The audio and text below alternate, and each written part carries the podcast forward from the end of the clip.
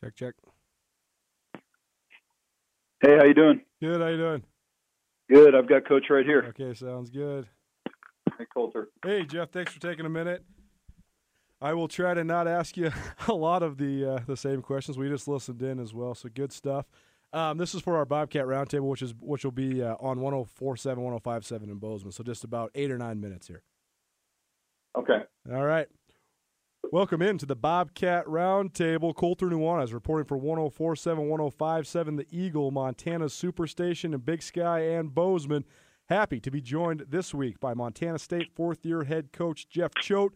And it's Cat Grizz Week. What a week to be alive. The greatest week in the state of Montana each and every year. And Coach Choate, you just got done addressing the media uh, and giving your initial thoughts on this game. But when this week rolls around, I know you're a guy that's from the Northwest, grew up in Idaho, have been around this rivalry in some form or fashion for a long time. How does this game make you feel when it's on the horizon?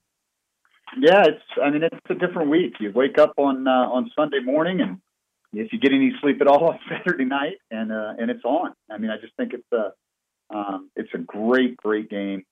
Um, I mean, I really believe that it's one of the one of the purest and best rivalries in all of college sports.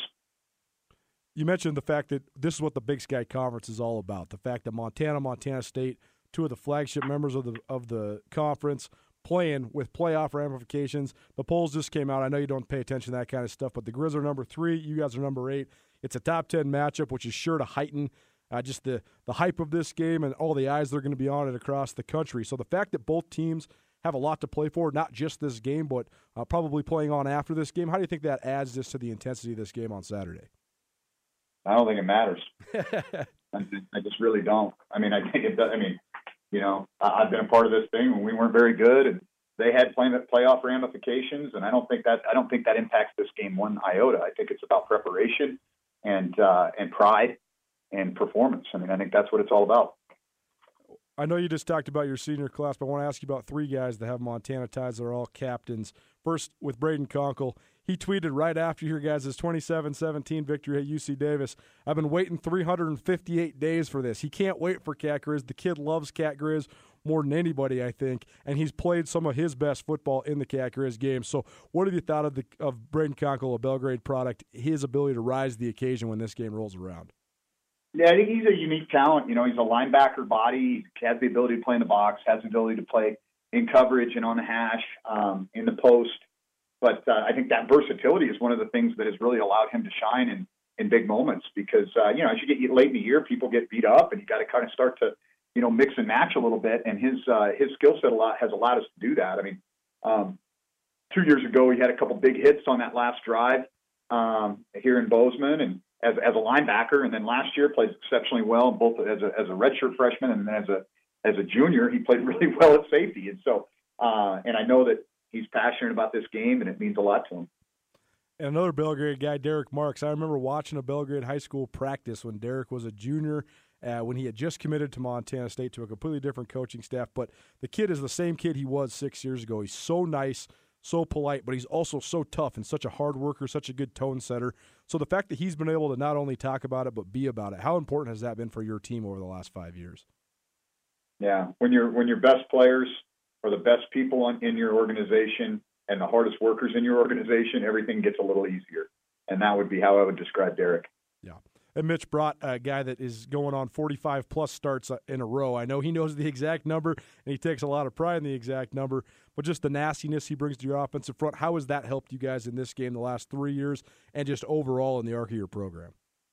Yeah, you, you know, I think he's really matured a lot. I mean, I think uh, early in his career, Mitch was kind of a guy that had a lot of talent and had a lot of anger, and football was a good release. Um, and now I see him as one of the best leaders in our locker room. I mean, I think he's thoughtful. I think he's good with our young players. Um, he's capable of kind of putting an arm around somebody and helping them through a tough time, but he still has that standard for himself in terms of how he plays, and that ele- has elevated our entire offensive line. Montana State head coach Jeff Choate joining us on this week's Bobcat Roundtable. And, coach, when you look at just this decade of this rivalry, the home team has only won twice. You guys won the last time the game was in Bozeman, and then Montana won on their home field in 2014. I think the Grizz four and one away from uh, Washington Grizzly Stadium in the rivalry this decade. You guys are three and one, and you yourself are two and zero in Missoula. Is there anything you can point to that has, has led to so many road victories in this rivalry lately? The only thing that I can say, just having been a part of it now for three years, is it is a little different when you host at home. You get the everybody's hounding you about tickets and sideline passes and alumni coming back, mm-hmm. and I think there might be more distractions uh, for the home game uh, than there is on the road. Oftentimes, where you just kind of get on the bus and you hunker down in the hotel, and it's kind of the us against the world mentality, and you can really focus in on what you have to do. And um, that might be, you know, one of the factors. I know you've tapped into the history of this rivalry, having former Bobcats come and talk to the team in recent years. And I know that's something that's been important to your program just in general since you took over as Montana State's head coach. Why why is that? Why do you like to recognize the history of the program like you do? Well, I think it's important for our young guys to to get it. Um, we don't have every kid is not from the state of Montana. Even the Montana boys, you know, might not all follow Bobcat football growing up, and so to understand that uh, you know they've been a, this is a history and tradition that's been around a long time well over 100 years. That it's a it's a program that has experienced success at, multi, at, at multiple levels, and that there's a lot of pride in wearing the blue and gold. Um, I think for I didn't do that, and so I think it'd be disingenuous for me to get in front of people and talk about how important it is to be a Bobcat. And so one of the things I've tried to do is bring Bobcats back in the fold as coaches and bring our old Bobcats back so they feel a part of this. And the other thing is, quite honestly, I want to help create a network for our guys. Uh, there's a lot of successful former Bobcat football players that are out there, and uh, their story can be uh, lend as a motivation to some of our young guys, but it also might be able to create a connection for them that's going to help them out in their professional life after football. I think about 40 towns from across the state of Montana will be represented in this game. Everything from Billings, Bozeman, Missoula, and Butte to Anaconda, Big Timber, Eureka, White Sulphur Springs, Savage, Valier, Sunburst, Townsend, all over the place. So when you think about, I mean, I know you love small towns in in America, not just in Montana. When you think about the fact that there's going to be little towns across the state of Montana tuning into this thing, what does that? How does that make you feel? Yeah, I think it takes you back, man. I mean, I think in this microwave society where you know every it's all about who, where college game day is and you know, this matchup and that matchup. And I think this is one of the things that we've got to maintain. We've got to hold on to this uh, in terms of this great game between these two great schools is um, the purity of it, uh, the that throwback feel of you know like you said, everything's. I mean, I, I don't tell. I can't tell you how many times guys are like, "Hey, you know, I, I didn't fill my elk tag yet, and so I was up, but I listened to the whole thing. I mean, I sat there with my earbuds in, listening to the whole. So technology's interfered a little bit, but right. uh, it's allowed people to stay in contact, and and I just think there's just a lot of purity left in this game, and I and I really hope we don't lose that. Montana State three wins in a row in the Cat Grizz rivalry, and coach, your team has brought a distinct edge to each of the last three games. I know that's the edge you want your guys to play with each and every Saturday, but how would you describe just the mentality your team has had the last three years entering this game, and how do you hope to replicate that edge on Saturday? Yeah, you don't get anything for last year this year. Mm-hmm. I tell you that right now. So um, that was a different group of guys. Uh, we have a saying around here: "You're not the man you were yesterday, and we're not the team we were yesterday."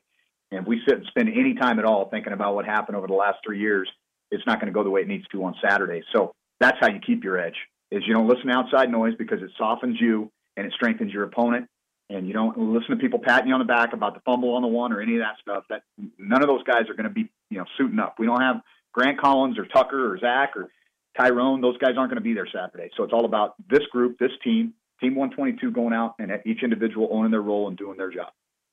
Jeff Choate joining us on this week's Bobcat Roundtable. Number three, Montana. At number eight, Montana State, the 119th rendition of the greatest rivalry in college football. Coach, one last thought. What what do you hope on Saturday? I mean, what what is going to be the perfect Saturday for the Bobcats? Well, about three twenty-five, three thirty. Our offensive line's carrying that trophy right around the, uh, south end zone and, and hauling it back over to the field house. That'd probably be the best ending you could hope for, and I'm sure they think the same thing. Absolutely. Jeff Choate joining us on this week's Bobcat Roundtable. Coach, it's been a pleasure. Best of luck on Saturday. Thanks so much. You bet.